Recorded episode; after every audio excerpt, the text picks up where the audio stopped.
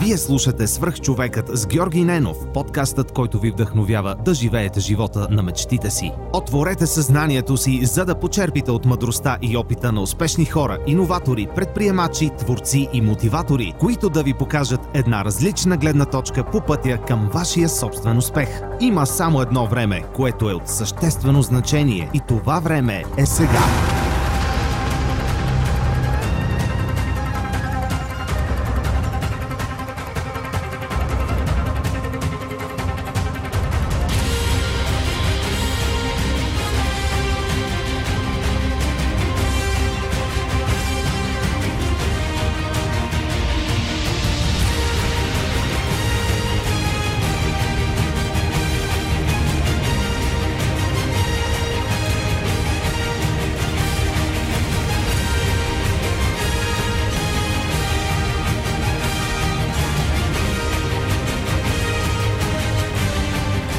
Здравейте, вие слушате Свръх човека с Георги Ненов.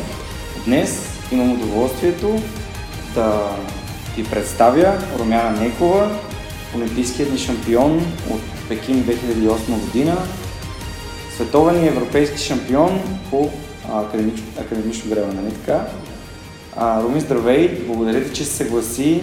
За мен е истинска привилегия да, да, говоря, да разговарям с теб а, в този подкаст и да представям твоя пример на моите слушатели.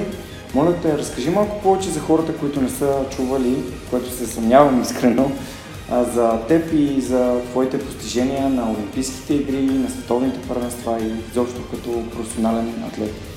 Здравей! Благодаря за поканата, първо. Какво да кажа за себе си? Аз съм един човек, който се занимава активно с спорт близо 27 години, от 12 годишна възраст, но преди това съм се занимавала с много други спортове. Така че а, гребането не е първият спорт, с който съм се занимавала. А, такава беше системата едно време в България, че децата в училище имаха възможност да спортуват много спортове. Това, което им хареса накрая, а, да изберат и да продължат да се занимават с него, ако им, ако им хареса спорта, разбира се. Имаше и други занимания, с които можеха да се занимават децата и всеки тръгваше по своя път. Аз обаче избрах пътя на спорта и по-скоро майка ми избра пътя на спорта, защото, искаш, защото бях една от най-високите момичета в класа и тя искаше да ми намери среда, в която да се чувствам комфортно, да не ходя прегърбена, да не се крива на една или на друга страна. И реши, че спорта е сферата, с която ще ми, ще, ще ми зададе среда, в която да се чувствам комфортно и наистина беше права. И до ден днес съм благодарна за това, че тя ме насочи и че родителите ми, всъщност и баща ми, са спортни хора, с спортен дух, които никога не са се занимавали с спорт, но пък сме подкрепали всеки миг, когато е трябвало. Звучи като много интересен избор. Разкажи ми малко повече за това, как така точно, из... как избра гребането? Кое беше нещото, кое беше случката или момента, в който разбра, че гребането е твоят спорт? Ами, първо, а, есен, към края на учебната година започват, а, започваха едно време селекциите в спортните клубове или за различните видове спорт. Може би първи бяха треньори, които посетиха училището, в което аз учих, бяха треньори по гребане. Ако бяха треньори по лека атлетика или волейбол, може би щях да се запиша в друг вид спорт. Но първи бяха треньорите по гребане. А, и тук може би е момента да вмъкна, че учител по физическо възпитание тогава, си спомням, беше съпругата на, на основателя на българското гребане Боян, Васил, а, Васил Боянов, а, Зина Боянова, която ни беше учител по физическо, която беше, как да кажа, за нас, само като я видихме, стояхме мирно. Тя беше човек а, спорт за нас. На много неща ни е научила и винаги, когато се спомням за тези години, си спомням само хубави неща. И тогава а, на приема на, за спортното училище бяхме много момичета. А, приема не беше никак лек тогава за нас. 12 годишни момичета Имахме да направим 400 метра гладко бягане, след това дигане на штанга и всичките тези упражнения, които бяха включени в изпита. И най-интересното беше, че аз се класирах на първо място от всички момичета. Обаче бяхме изпуснали срока за записване в спортното училище. Когато майка ми отиде да ме запише, в деловодството казаха, че срока е приключил и аз не мога да бъда записана в спортното училище, при което, излизайки навън, майка ми среща треньорката и тя казва, записахте ли се? И тя казва, не, свършила срока и ние не попадаме. Записаха ме а, с ходотайства в спортното училище. И оттам започнаха моите тренировки. Но мисля, че треньорите бяха, бяха тези, които а, ме мотивираха и така бяха първите, които ни запалиха за спорт. Първи ми треньор, този, който ме записа и ме проведе първите тренировки, това е Оля Тунтева, която и до ден днешен сме приятелки, защото тя вече не е в сферата на спорта. Сферата е съвсем различна, нямаше нищо общо с спорта. А, един от моите предишни гости беше казал, че най-вдъхновяващият човек е добрият учител. И в твоята история разпознавам точно това послание. Така, да, че... всеки си има някакъв водач, всеки трябва да види нещо а, добро в хората, с които са, са около него, mm. които се занимават и които го насочват. И започна да се занимаваш с гребане, доколкото се запознах. Това е било а, групово, не, не си участвала да. в единична лодка. Как така стана, че от груп, нали, от двойка и четворка мина на а, солова, солова кариера, така да се каже? Ами, може би това е в моя характер, защото казваме, че зодията няма никакво значение, но мисля, че зодията е от огромно значение. Аз съм родена април месец mm. и зодията Овен е лидерска зодия, която не търпи колективизъм, въпреки че когато е трябвало да работя в екип и в колектив, мисля, че а, се е получавал. Имаш медали? От... Имам медали, да. Два медала имам от а, дисциплината двойка скул, заедно с моята партньорка Миглена Маркова. Така че мисля, че се е получавало. Но всичко това е виждане и решение в крайна сметка и на треньорите, защото един състезател, когато започне да спортува, той няма как а, да знае къде ще се изяви най-добре, кое ще бъде най-добро за него. Там а, е ролята на, на треньора, ролята на, на педагога, за да може да насочи правилно всяко едно действие на своя състезател или на своя възпитаник. Така че, колкото и да е талантлив един състезател, аз не съм го казвала, много е важен треньора, за да може да шлифова таланта на, на този състезател. Защото в мината, когато намерим един диамант, той наистина диаманта си е диамант, но когато добрия майстор успее да шлифова дала, диаманта и да придобие добра пазарна цена, тогава вече наистина... Бих, бих ли могъл да кажа, че треньорите имат възможността да използват своята различна гледна точка към и към силните ти страни, и към слабите ти страни, и към характера ти, за да те насочат в правилната посока. Да, треньорът е този, който трябва да владее по всяко време емоцията на състезателя. Той трябва да познава добре състезателя, какъв е той като темперамент, като характер, като човек, който ако трябва да, да бъде в многоместна лодка, да знае характера на всеки един, да опознае характера на всеки един състезател, за да знае на кой най-добре може да разчита, защото тази лодка, примерно, трябва да има водач, който трябва да има добра психика, която а, в същото време да може по време на едно състезание да приложи тактически зададените параметри, които трябва и условия за, за преминаване, за да стане шампион, да може да реагира в а, тежка ситуация, да може да, а, да даде всичко от себе си. И това наистина е а, а, окото на треньора и това, което той може да усети от състезател и да го насочи в правилната посока. Това го казваш от позицията си на треньор? Вече от позицията си на треньор, но мога да кажа, че в тандема, в който сме работили с моя съпруг и треньор Силен Нейков, той винаги успяваше в най-трудните моменти, в най-тежките моменти, а, така да те подготви. Било то за тренировка, защото това нещо се изгражда в тренировката и с тренировка. Било то в състезание. Винаги е успявал в момент, когато, а, примерно, съм била много уморена и не съм готова да направя това натоварване, което той а, има като програма, като цел и като задача за дадената тренировка, да получи това, което иска да го получи, но чрез друга тренировка, чрез а, други начини и форми, но да получи това, което му е необходимо и му е зададено като параметр. Супер.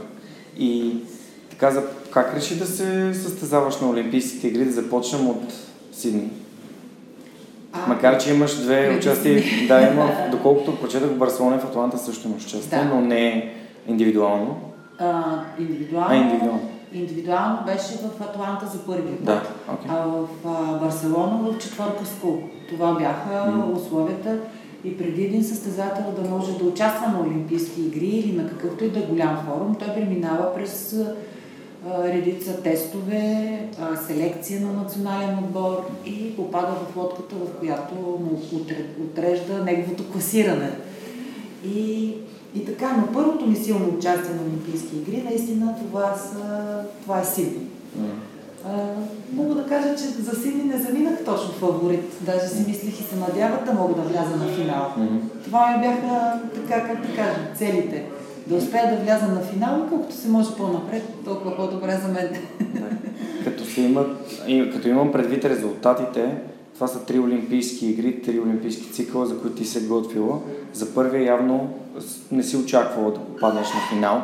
Камо ли пък да зависи едно 7-минутно състезание от фотофиниш и в последствие а, нали, не искам да, засягам тази тема, която е неприятна на всички българи, защото аз съм сигурен, че всички вярват в, в това, че а, не, победата си беше твоя.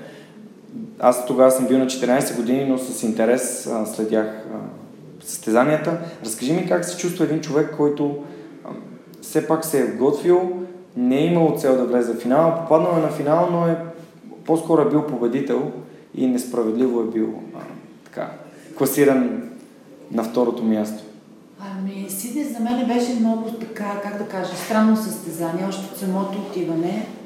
А, много беше тежък, много беше тежък самият, самото състезание, защото беше м- долу в Австралия, климатизацията беше тежка, но въпреки всичко успяхме много бързо да се климатизираме, да влезем в състезанието свежи, въпреки че първите 3-4 дни беше нещо, нещо ужасно. Нашето по принцип спорта гребане, състезанието продължава цяла седмица, Мгм. което за Олимпийски игри, това е програмата за Олимпийски и за световни първенства.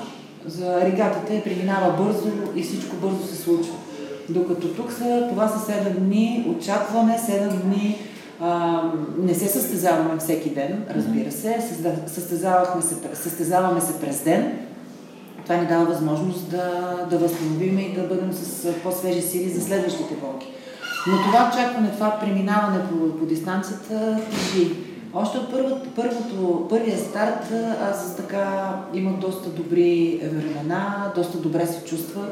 И това така ти дава едно допълнително напрежение създава в теб и очакване, разбира се. Разбира се. А, не веднъж съм казвала, че нощта преди финала на Олимпийските игри аз не можах да спа. Значи като казвам, че не можах да спа, това беше наистина цяла нощ стисках очите, цяла нощ си мислех как трябва да направя самото пробягване. Никога не съм си мислила, че мога да стана първа. Признавам се, никога не съм си. Може би и това, това така ми взе от силите или от мотивацията. Не, не ми е взе от мотивацията, напротив, но м, мислех си за второ, трето място. Най-много си мислех за третото място. Защото да отидеш на Олимпиада и да станеш, трет, да станеш медалист не е никак малко, разбира се. И когато дойде време за, за старта, не бях се наспала, но много се радвам, че тогава състезанието беше в 8.30, беше старта mm-hmm. и нямаше време за... Да се умориш. Да, да се умориш в чакане, да. А, много бързо тръгнахме от къщата тогава, Български олимпийски комитет ни беше наел къща под найем в Сидни, която беше близо до Гребния канал, което, за което страшно много им благодаря, защото трябваше да пътуваме час и половина от Олимпийското село. Гребните канали и гребните писти винаги са на много далечно място от Олимпийското село. И тогава си спомням, когато се готвихме за старта, в интерес наистина не знам за какво съм си мислила. Мислех си само единствено за състезанието. Не, ме, не съм се притеснявала. Не, съм, не ме е било страх от самото състезание. Просто имах нетърпението да изляза на, на старта и да се състезавам. Това, което се случи по дистанцията, за мен беше очудващо, че аз вървя първа по дистанцията. И признавам си, когато влязах в последните метри, последните 400 метра, си казах, боже, аз може би ще стана олимпийска шампионка. Това бяха първите ми мисли, които минаха в, в главата ми. Аз ще стана олимпийска шампионка. И не, може би не, не повярвах в себе си, но наистина бях дала всичко от себе си. Това, което мога да кажа, че на финал аз бях първа. Да. И го казвам а, не защото така ми се иска да бъде, mm-hmm. а защото когато си в лодката, когато виждаш конкуренцията си, виждаш и кой пресича първи и как пресича. Да. Тя беше с близо 20 см. Може и по-малко да е, но съм не е по-малко от 15 см. И не е повече от 20 след мен. Това мога да го кажа и го виждам. Това съм го видяла и съм го усетила. В момента, в който излязохме на пристана и започнаха да сменят а, това, кой се е класирал първи, защото те написаха първо България. Не. Махнаха, сложиха Беларус. След това сложиха, махнаха Беларус, после пак сложиха България, пак махнаха и така два пъти изписаха м- нали, различни, различни позиции на класирането. Чакахме близо 25-30 минути и взеха решение. Да, да не ти дадат олимпийската титла. Да. Както и да е. Както и да е, преживяхме го. Да, интересно ми е как си се почувствала за, като, като мотивация. Това по-скоро те спря и някакси беше трудно да го приемеш или по-скоро прие, че следващия път това няма, как, няма да позволиш да се случи? Това, напротив, това много ме мотивира. И то ме мотивира на следващия ден след финала, когато отидохме, понеже нашите финали се провеждат в два дни, седем дисциплини в единия ден и седем дисциплини в другия ден. На другия ден аз отидох на гребната база да гледаме следващата част от състезанието. Всички състезатели, които ме видяха и които ме поздравиха, казаха, че за тях аз съм първа и че съм олимпийски шампион. И че това трябва, напротив, това трябва да ме мотивира да докажа, че а, аз мога да бъда първа и че съм първа. Което, подкрепа. Да, което беше повече от... Иначе олимпийски шампион всеки минава, казва ти честито, честито, но друга, която се спрат, когато се ръкуват с теб и казват, че това е една направда, която и те се е видяли, не само аз, и че за тях аз съм олимпийски шампион. За, за мен няма нищо по-хубаво от това, когато моите колеги, спортистите от твоята гилдия, кажат, нали, за нас ти си олимпийски шампион. И това беше наистина така м- още по-мотивиращо. Естествено, починах една година и отново започнах. Супер. Ами, аз а, искам много да, да мъкна един цитат на Артон Сена, който като мен и теб е в Зодия Овен. А, имаме удоволствието да сме една Зодия и той, той един негов цитат е, че вторият, всъщност първият е загубил, но а, твоя случай просто самото усещане, че си наистина си била първа и това, тази подкрепа, която си получила, аз настръхнах докато ми го разказваше. За мен наистина да даваш максимум от себе си е много важно. И да даваш най-доброто, на което си способен и след като ти оценяваш а, това представяне, че наистина си дава всичко, на което си била а, способна и си стигнала до финала а, по този начин, въпреки че изобщо не си отишла за медал там, е доста показателен.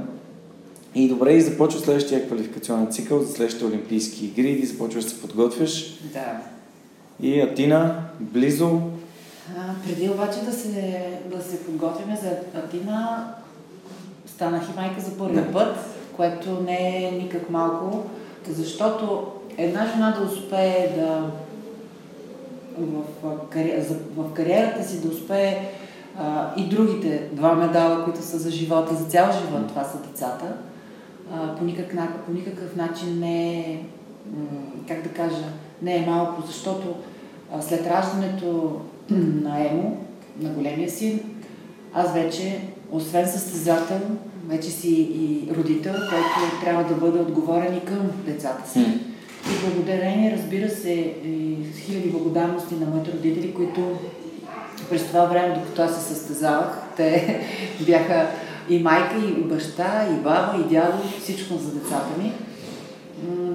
2002 година за мен беше една много силна, много така заявка за моите за моите, как да кажа, амбиции за, следващите, за следващия олимпийски цикъл, който 2000-2004 година. А, да, наистина, тръгнах с амбицията 2004 година да стана отново олимпийски шампион, но по пътя си човек винаги м- има и други неща, които му се случват. Нали. 2001 година се ражда Емо, 2002 година а, моето завръщане в, а, на пистата беше много убедително. Аз може би да, бях си починала, заредена положително и наистина това, което казват хората, че една жена след като се върне или един спортист, жена, която се върне след раждане, се чувства много силно. Наистина много силна, осъзнава вече процеса. Мога да кажа, че до 2000-та година аз бях един състезател, който не осъзнал процеса точно. Че ти нямаш време за губене, когато тренираш, че трябва да си концентриран, да правиш максималното, да даваш максималното от себе си и да знаеш кога да дадеш най-доброто от себе си. След 2000-та година, може би този, това нещо го бях вече осъзнала, че наистина нямам време за губене, защото аз, ако не правя това, не го правя така, както трябва и най-добре mm. това нещо, по-добре да не си губя времето да си отида да си гледам детето. И 2002 година спечелих а, трите старта, в които участвах. Това беше, а, първи ми старт беше в, на кралската регата в Хеле. Тогава станах първа.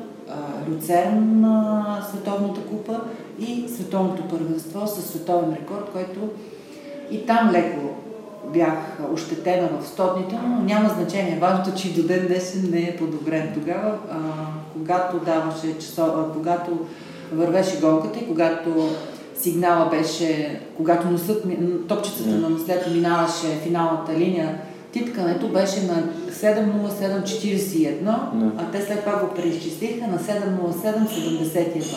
Няма сега за 30 стот. Няма да го правим. Рекордът, да, рекордът си стои. Рекордът си седи до ден днешен.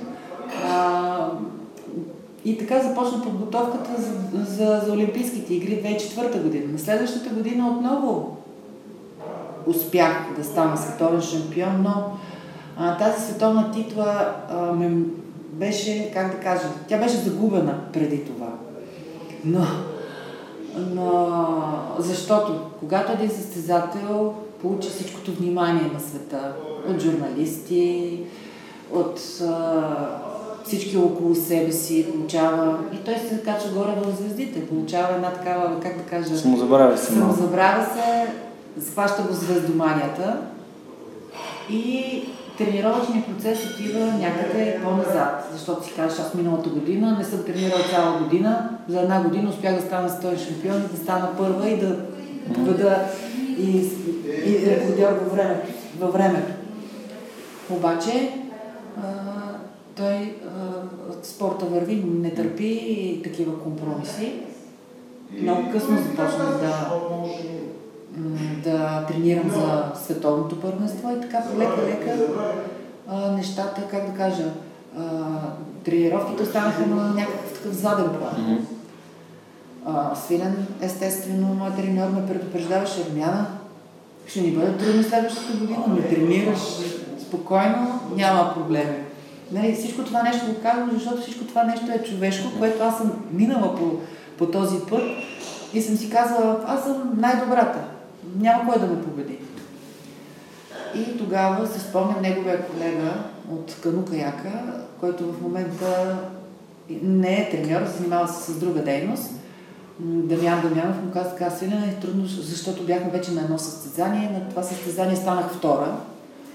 И той вика, полека-лека нещата, вика, ще трудно, вика. А, а 2003 година е годината, в която се покриват олимпийски квоти. Мгм. А, трудно вика, ще влезете на финал. Медала, вика, сигурно няма да го вземе, вика, но и, и финала, вика, така както върват нещата, трудно. И наистина той дойде тогава, свилен вкъщи, прибра се, сподели това, което са си говорили като треньори. Ако кажа, че това нещо, тези думи ми влязаха и ми застанаха под лъжичката и така си казах, абе, защо хората така почнаха да говорят за мен? Някак си това се едно хвана така за реверите и ме разтресе.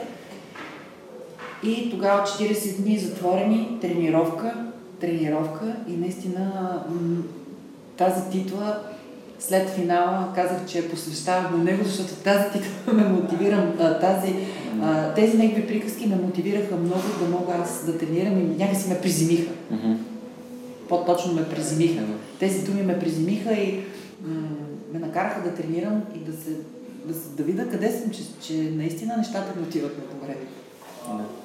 Тоест, ако мога с няколко думи да обобщя това, което ти ми каза, че тази грешка, която си допуснала, ти е дала опита и тази възможност да разбереш колко е важно човек да не се самозабравя, а да оставя своите приоритети в правилния ред, когато се готви за Олимпийски игри, тренираш, защото това е, това е твоята цел.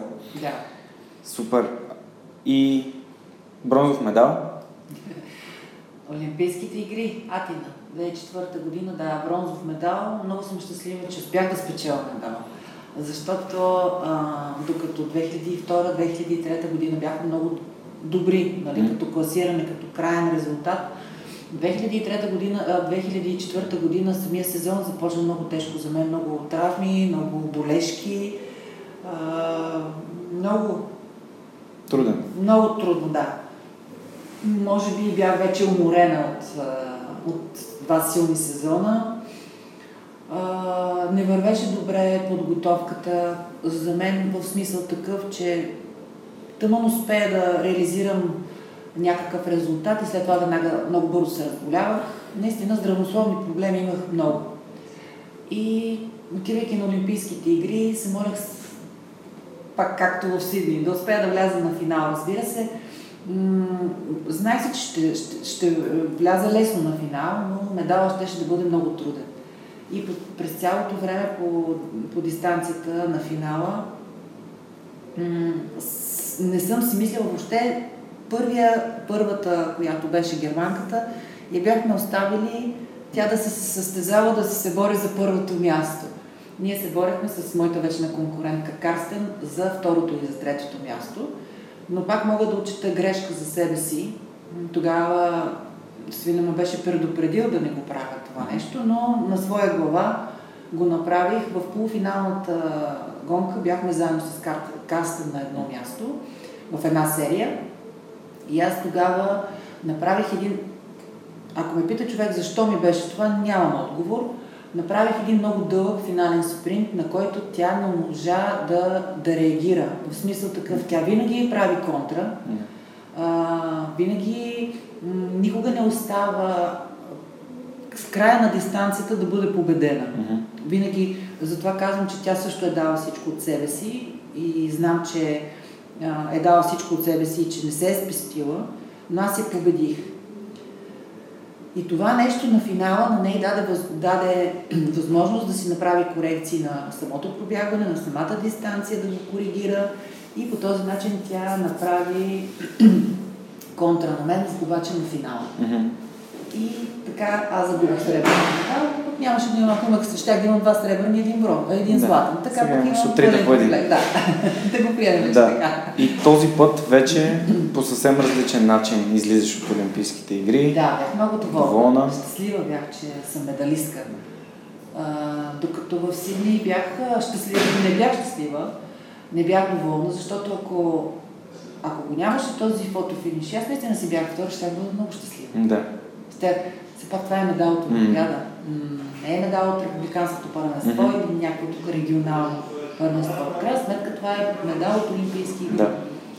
И аз бях наистина много щастлива в, в Атина.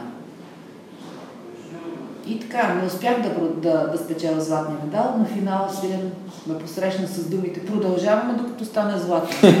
Защото, идвайки края на всяка олимпиада, ние си казахме, това, казвахме едно време така, това е последното състезание. Така беше за, за Сидни, Сидни ще бъде последното състезание. Нали? Искахме да се откажем. Много тежко, условия няма, нямаше, нищо, нищо нямаше. Не, че сега има, но тогава също нямаше. А, всичко сами сме правили. Да не казвам, че сами сме пътували с... А, имахме тогава, това са 98 и 7 година, имахме една жигула, с която пътувахме на световни купи, с нея да участваме.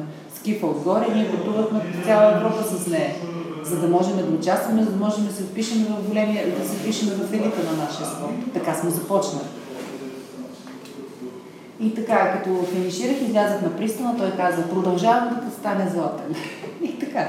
Сменихте тактиката. Сменихме тактиката, да. 2005 година трябваше по някакъв начин да почина и тогава с Миглена Маркова спечелихме световното купа в Бойкоско, станахме втори на, на световното първенство и 2006 се появи Марио. Следващия син се появи, те се появяват така, сякаш като на олимпийски цикъл. Да. И влиза само за една година подготовка успя да станеш олимпийски шампион. 2006 да, 2006 се роди Марио, 2007 година успях да покрия квота. Тогава на шига на майтап станах втора на световното първенство в Мюнхен. Ако имаше поне още една или 12 метра, можеше и първа да стане. Mm-hmm. Не се знае. Кой стана първи тогава? Тогава Карстен стана първа, но а, как да кажа, имах си едно много за себе си, че ако стана първа, нямаше да стана олимпийски шампион. Този така, наобратно на полуфинала. Този път наобратно, да. И аз, между другото, попаднах на едно много интересно клипче в YouTube а, на Viva.com за а, твоето състезание 2008 година в Сидни, за всички трудно... а за в Пекин, извинявам се, за всички трудности, за болките да. в кръста. Да. А, Сидни, още с а, кацането на летището, ни посрещна една тежка един тежък атмосферно, да. атмосферното а, състояние на въздуха, на, на, на, на температурата. Атмосферните условия бяха, значи, ако кажа, че се едно в парна баня и същия смог, същата, един тежък въздух, една, много всичко беше много тежко, но въпреки всичко, ти слуша на състезание, нямаш време да, да обръщаш внимание на всичко това, трябва колко се може по-бързо да, да влезеш за това, за което си дошъл. Mm. Нямахме време за лигаване, както се казва.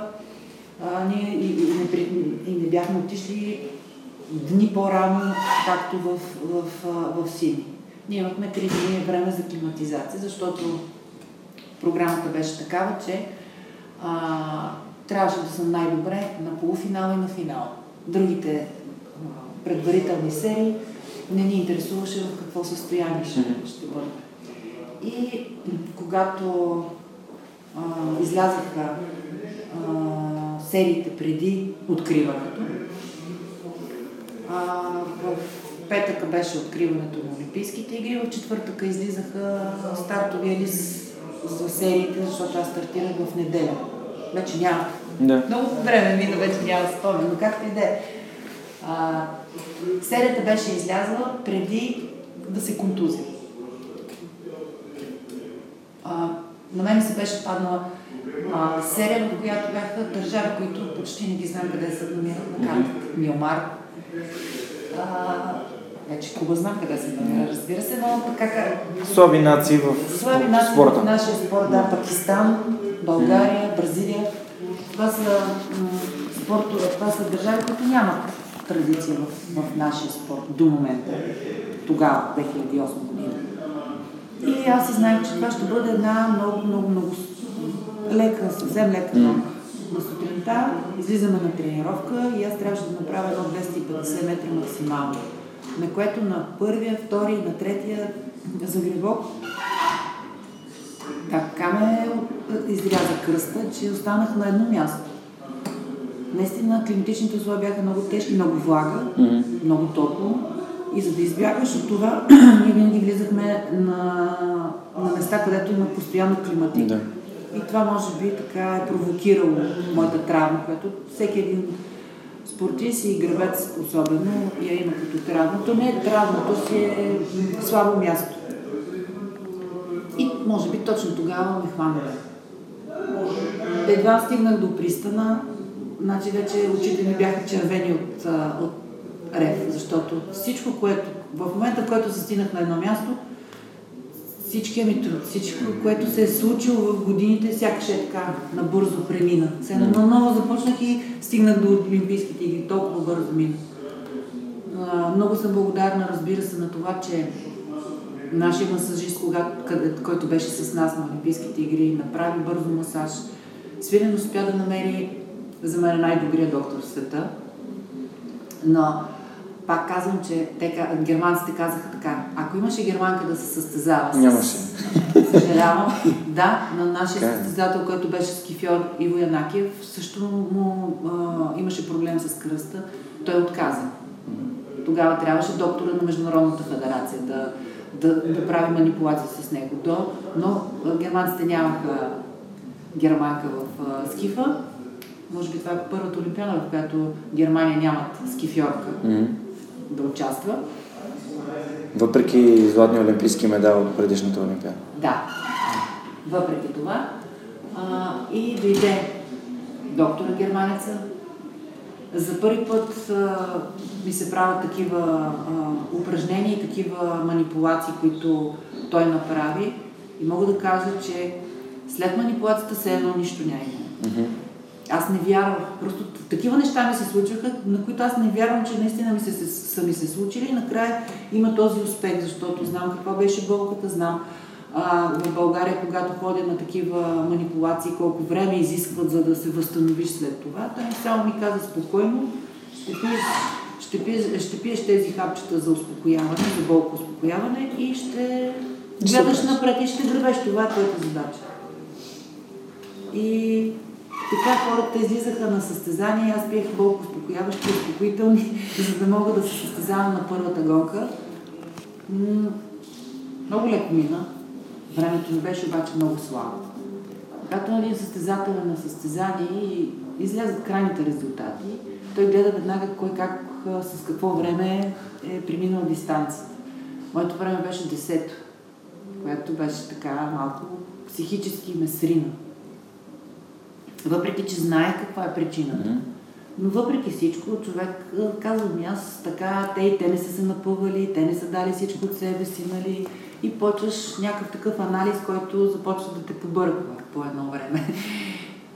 И на следващия вече, на следващата гонка, жребия ме беше отредил да се състезавам срещу китайката, срещу домакините, която беше сочена за, за един от фаворитите за медал. Mm-hmm. А, и ни дадах възможност, нито от, нач... от началото и дадах възможност, нали, леко да ми изведе, защото се притеснявах да не... Да не го претовариш. Да не претоваря кръста, да. да, и да не обнива Да. И травмата. Mm-hmm. Оттам, вече на средата на дистанцията, когато дойде за първи път, между другото, на гребен, на гребен канал има такава публика. Китай, Китай, е, китайските, китайските бяха организирали а, невероятна посещаемост на всички, на всички състезания. Те не знаеха на какъв спорт. Може би никога не са, го, не са се занимавали с този спорт и никога не са го виждали. Но те бяха с автобуси докарани там да викат за Китай или за, няма значение за кой, да викат и да дигат шум. И хиляда метра, когато влязахме в тази дистанция, в а, този там дистанцията от 1000 метра, където бяха трибуните позиционирани, почнаха да подкрепят китайката, само че аз си казах, като минеш хиляда метра, все едно са в България се състезават в Пловдив. Да. И всички подкрепят теб. И аз имах чувство, че наистина всички мен подкрепят. И тогава а, изпревари Герма, а, това китайката и така ми дойдоха сили и наистина ще едно започвах да влизам в състезанието. Естествено, след тази победа времето ми беше а, най-добро. На полуфиналната гонка бях заедно с Карстен. За- И това беше, как да кажа, може би... Дежаво. А, може би това а, ни даде възможност двете да се съхраним за финала. Защото когато ние двете пробягваме, ние се познаваме. Ние, ние се състезаваме с нея от 89-та година. Тя тогава ме победи, не 89-та, 90-та година. 90-та година тя стана световна шампионка, аз станах втора и тя ме победи с 25 стоп. Нашето, нашето преследване от тогава. Така, и ние се познаваме до болка с нея. И винаги нашето пробягване е, не е за свръхусилие. Мгм. Винаги има процент съхранение. За, второ, за третото и четвъртото, за третото място, защото първите три влизат на финала, за третото място имаше битка, но ние бяхме далеч, далеч пред останалите. И естествено, на вечерието преди Олимпийските игри, вълнения, притеснения, 16 август остане в, в спомените ми като един ден, в който наистина аз успях да, да реализирам труд, който дълги години, не че другите не са се трудили и не се трудят, разбира се, но говоря за мен си, труд, който накрая завърши с, с, с титла. Двамата с Свиден бяхме доста нетърпеливи. Вечерта, когато си легнах преди, преди финала, бях заспала и по едно време се събуждам да не случайно да не, случайно да не изпусна старта, да не се закъснее. И така поглеждам на часовника си, беше 1 и 15 и 20 и аз го питам, защото предполагам, че и той няма да спи. Питам го, спиш ли? Тишина. На другия ден разбрах, че той не е спал, но ако беше казал, че не спи, Ще се си за- говорите. щяхме да се заговорим и тогава вече наистина нямаше да може да се... Но наистина вълнението преди един такъв старт, преди едно такова събитие, преди едно такова нещо, което не знаеш какво ще се случи. Очакванията са ти много, залога е голяма.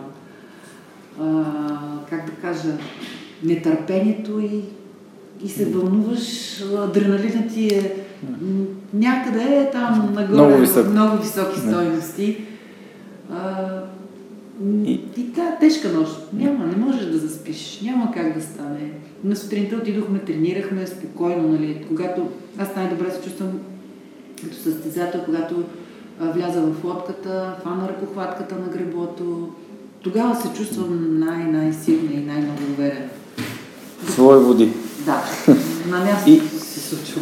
И какво? И състезанието си беше като всяко друго, само че Само, че състезанието, да. А, принципно има такава повеля, че когато а, има състезания като Олимпийски игри, тогава идват всички най-височайши, които са в Олимпийската делегация, нашата българска Олимпийска делегация. И че не трябва да се казва, нали, кой е дошъл, как е дошъл, че било на лошо погледно. А, колегите от Канукаяка, ние бяхме заедно в една съблекаване, така място, стая, в която с- за почивка. И тогава момчетата казаха, да знаеш, вика, президента е тук. Президента Парван. Да знаеш, вика, президента е тук, всички са горе на трибуните и чакат, нали, твоя стар път. И женския скиф, за голямо мое щастие, до 2008 година беше първия в Олимпийската програма, първия финал на Олимпийската програма, който да минеш първи е много лесно и е много, така, много леко преминава състезанието, защото а, аз като състезател винаги съм преживявала награждаването на всеки един състезател във всяка една дисциплина. Това е допълнително вълнение, което се трупа върху теб. И поради тая причина да си първи е много хубаво. И вече когато излизах, излязахме да се подготвяме за старта, видяхме трибуните пълни. Аз тогава за първи път виждам толкова пълни трибуни, толкова много хора и очакват вече събитието. Всеки взел мястото. Когато излязах вече да загрявам и думите, които бяха на Свилен, когато ми изпращаше. Ние сме направили всичко повече от това. Никога няма как да направя. Това е свръх моята възможност. Всичко е викал в обаче вече в твоите ръце. Ти трябва да реализираш, готова си, можеш да станеш олимпийски шампион. Всичко е в главата ти, в теб и в ръцете ти. Аз обаче, докато той ми обясняваше как а, аз съм готова да стана олимпийски шампион, си казах така, ами ако този път не мога, ще му кажа, че ме е заболял кръста и това е. нали, той, той, той ти казва, но той те мотивира, аз обаче се може, съхраняваш. Може би това ми е дава възможност да се съхраня, пък да. нетърпението да. да не изгора. Да. Може би това са моите вътрешни, мое, това е моята самозащита от да, да се предпази. И аз излязах вече самичка с лодката. Казах си, айде, тръгваме да се състезаваме. Но последно го знаех, че това е последното ви състезание. Осъзнато вече, защото аз вече бях на 40, на 37, на 38 години. Mm. Няма как човек да продължи да се състезава. И когато отидох на старта, си имам и такива, как да кажа, традиционни неща, които си ги правя. Ритуал. Да, ритуали. Да погледна дали Свилен е дошъл с колелото вече на, на старта, за да се успокоя, нали? да го видя него и да се успокоя. Всичко последователно, всичко се прави, защото, знаете ли, на старта, когато заставаше една невероятна тишина. Нищо не се чува. Освен, даже се чуват, когато падат греблата, искането на водата се чува това нещо в момента като човек, като обикновен гражданин вече, не като състезател, yeah. много ми липсва. Mm. Точно именно това напрежение, mm. което такава тишина, такава не степен ти се обострила, са ти се обострили сетивата, yeah. че чуваш и пиленцата, които пеят на, на дърветата. Yeah. До, така, до такава степен всичко е обострено, до такава степен ти а, си готов. Yeah. Супер. И когато застанеш на старта, чуваш само единствено стартера, а той не говори високо, той говори много тихо на микрофона, така както аз говоря в момента, така произнася всичко на микрофона. Те идват с едни а, такива тонколони до това и древния канал не е зала да, да има акустика някаква. Всичко е много тихо и следиш всяко едно движение на старта. Той става най-важният човек. И концентриран, мотивиран безкрайно. Не мога нищо, нищо друго не чуваш. Стартера и в момента, в който тръгнеш, независимо, че е много шумно, чуваш и твоя треньор, защото ти си свикнал с него глас. Да. И го чуваш през цялото време. И така застанахме на старта. Не беше много, един от много добрите ти стартове, нали, като първи, като тръгваме, разбира се, но в Последствие нашата дистанция 2 км имаш време да поправиш всичко. Едни от думите, които така бях му казвам, бях уверила Свилен, че влязали в последните 500 метра първа, няма кой да ме спре, освен ако няма снайпери с някъде. Mm-hmm. Толкова бях силна и уверена в, в силите си, в в подготовката, която има. В и наистина желанието наистина да го да го спечелиш и да го получиш, същото, също е много важно. Какво искаш да спечелиш? Колко е важно да вярваш в себе си? Много е важно. Значи не вярваш ли в себе си, м- няма как да успееш. Защото за да си победител, те са много фактори. Първи си ти. После човека, с който работиш. Защото а, да изградиш един, един треньор, да изгради един състезател, това е близо един, един човешки живот, в смисъл такъв един м- състезателен живот. Аз пак казвам, аз имам 27 години а, състезателна дейност. Аз съм от 96-та година а, активен състезател до 2009 година. Погреба. От 89-та година участвам за първи път на световен първенство. И 90-та година ми е първия медал. Имаш си доста. Имам си доста, да. Доста медали си имам, трябва да го искаш, защото много деца като юноши са успели да спечелят медали от световни първенства за юноши и девойки. Но След това Може би не са били готови да дадат цената. трябва да, да знаеш, че цената, която трябва да платиш, тя не е никак лека. Пътя на един състезател, той не е осеян с рози. Пътя е осеян с много трудности, с много перипети, с много предизвикателства, които а, те дърпат, ти, ти помагат или да продължиш, или да спреш. И това, че ние двамата сме били а, с моя треньор, сме семейство, това до, до някаква степен ни е помогнало да продължиме да се занимаваме с спорт. Да се занимаваме с спорта и да, да преследваме върховете. Но м- във всичките тези години сме имали много трудности, а, много задачи, които е трябвало първо тях да решим чисто, а, как да кажеш, чисто битови, за да продължиш да се състезаваш. А, много бяха тежки годините от 96-та до 2000-та година. Това е този преход, който и, и, и в държавата тогава се случиха. Този, този преход беше много труден, много неясен, защото а, спорта беше спорта е и сега последната, последното препятствие. Защото говоря за, за спорта, защото аз съм спортист. Всеки един... Не е приоритетен особено май. Да. И той е приоритетен само тогава, когато седаме пред телевизора, когато има Олимпиада и ние си задаваме въпроса, защо сме изпратили тези екскурзианти в кавички да се състезават там. На тези екскурзианти, за да са там, те са успяли, защото от а, 92 година на само 96-та година, голяма част от спортовете, за да участват на Олимпийски игри, имат квалификация. Значи, там са отишли най-добрите в този спорт. Има и още, които не са успяли да дойдат от този спорт. Да. Но на това дередже ни е държавата, на това дередже сме ние М. като, нация. Защото а, на, на днешно време спорта не е приоритет. Не мога да повярвам, че всъщност ти си последния ни златен олимпийски медал. Минаха две олимпиади. И, ня... и няколко зимни също така, на които също... Минаха две летни олимпиади, на които ние а, отстъпваме. Ние не отстъпваме. Ние, нас, мястото ни е там.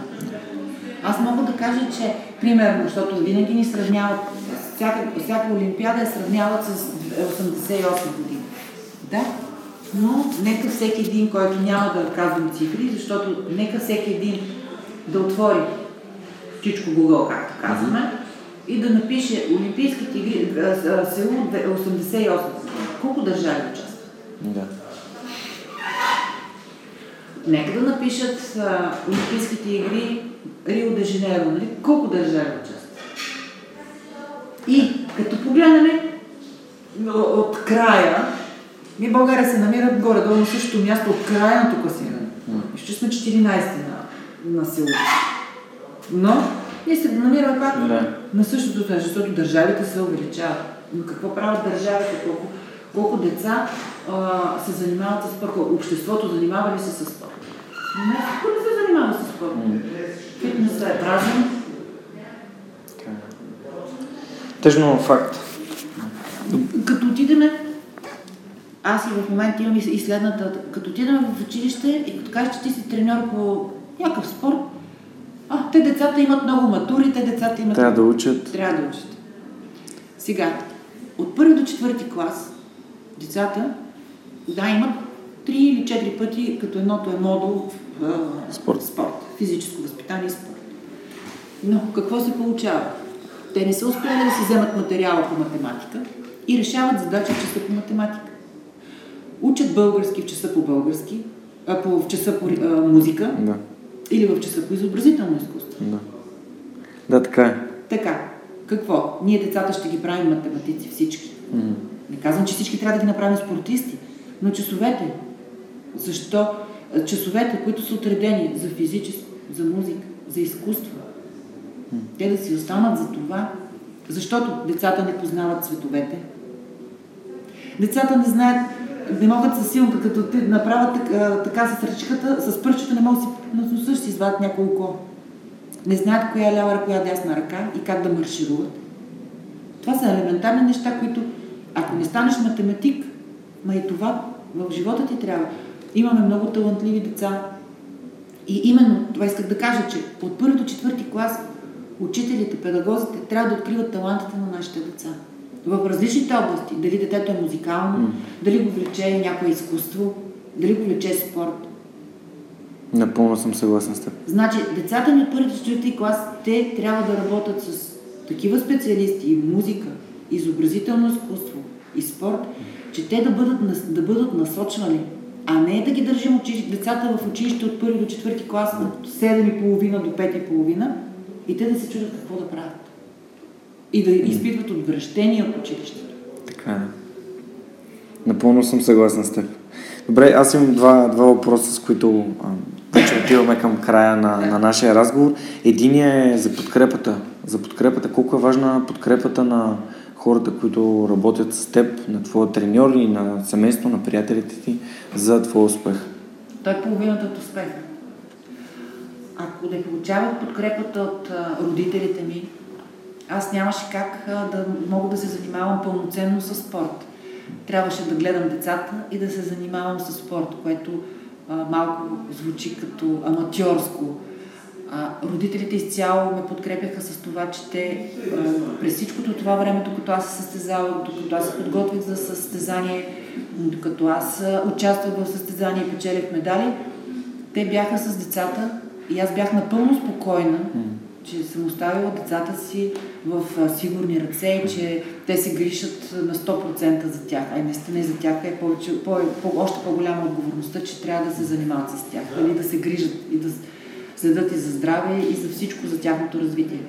Така че под тяхната подкрепа и подкрепата на всички останали, това е, освен треньора, родителите, това е масажиста, който е неотлъчно до теб. Той също в най-лошите моменти и в най-хубавите моменти до теб. Доктора, а, ние а, тренирахме далеч от, от София, далеч, далеч на 60 км а, на езерото, което се готвихме. Там хората, които се грижиха за нас, които ни готвяха, които а, ни обслужаха всякакви капризи. Всичко това е един голям, а, един голям колектив от хора, които а, ни подкрепиха и вярваха в нас и, и са правили всичко за нас да се чувстваме комфортно. Така че състезател и сега вече го разбирам. Когато си състезател, всички се грижат за теб. А когато станеш треньор, ти се грижиш за всички. Много добре казано. Обичам да задавам един много важен въпрос на моите гости и то е ако можеш да използваш машина на времето и да се върнеш назад към себе си, кога би се върнал и каква информация би си дал? Ами, доколкото разбирам а, въпроса, бих се върнала обратно пак там, откъдето съм тръгнала. Не искам да, да подменям нищо в машината на времето. Искам да бъде същото, да имам същите препятствия, премеждия, перипети, които съм имала до момента. Не искам нищо да се променя. Бих искала да се върне пак от там, от, от времето, когато моите родители са взели решение да ме запишат да се занимавам с този спорт. Защото наистина човек трябва да прави това, което най-добре го прави. Не да се опитва да прави нещо друго, добре, така както би го правил в сферата, с която се занимава. Какъв съвет би дала на хората, които искат да открият това нещо, което правят добре? Ами, може би... Какво проработи при теб? Как го откри? Не знам. Хората, може би съм попаднала на правилните хора, които са ме насочили. Супер. Може би трябва да попаднеш на правилните хора, които... Всеки един човек може да прави нещо добре. Не можеш да си лишен от това нещо. Няма как. Но пак се връщам в училището. Педагога да те насочи в правилната посока. Още, още от малък. Учителя. Пак стигаме до учителя. Най-важната, една от най-важните, една от най-важните фигури в нашия живот, защото те са хората, които а, повече време с, с нас или с нашите деца, отколкото родителите са с, с, децата си. Така че това, е, това е, педагога е този, който трябва да те насочи в правилната посока, да види в тебе таланта, защото на мен, на малкия ми син са ми казвали в училище, че той е музикален.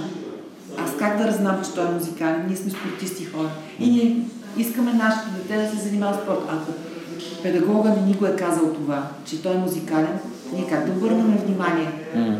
на, него, на някакъв негов друг талант, различен от нашите.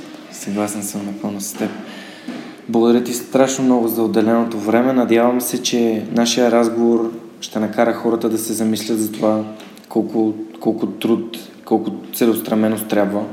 За всяко нещо. За трябва. всяко нещо, да. Значи, а, за всеки един, на всеки един човек трябва да, му е, да е наясно с това, че за да успее в каквото, каквато и да е сфера, в каквото и да било, иска много труд. Иска много, как да кажа, концентрирано, съзнат, но той идва след редица грешки. Какво са грешките за теб? Ами, това ми е най-голямия урок. Това, са, това е класното. Грешката е нещо класно. Колко добре казано. Благодаря ти и благодаря ти много. А, пожелавам на нашите слушатели да изживяват такива вдъхновяващи моменти, какъвто изживях аз днес, разговаряйки с Румяна Некова. Надявам се, че скоро ще имаме отново олимпийски, златни олимпийски медалисти. Надяваме се. Да, това зависи и от нас самите, правим нещата, които обичаме с желание, обградени от правилните хора и в добрата среда, със сигурност резултати ще има. Извинявам се за шумното място, на което записвахме, просто бяхме притиснати от, от времето. Надявам се, че използвате свръх човека като източник на вашето вдъхновение. Благодаря ви и до скоро!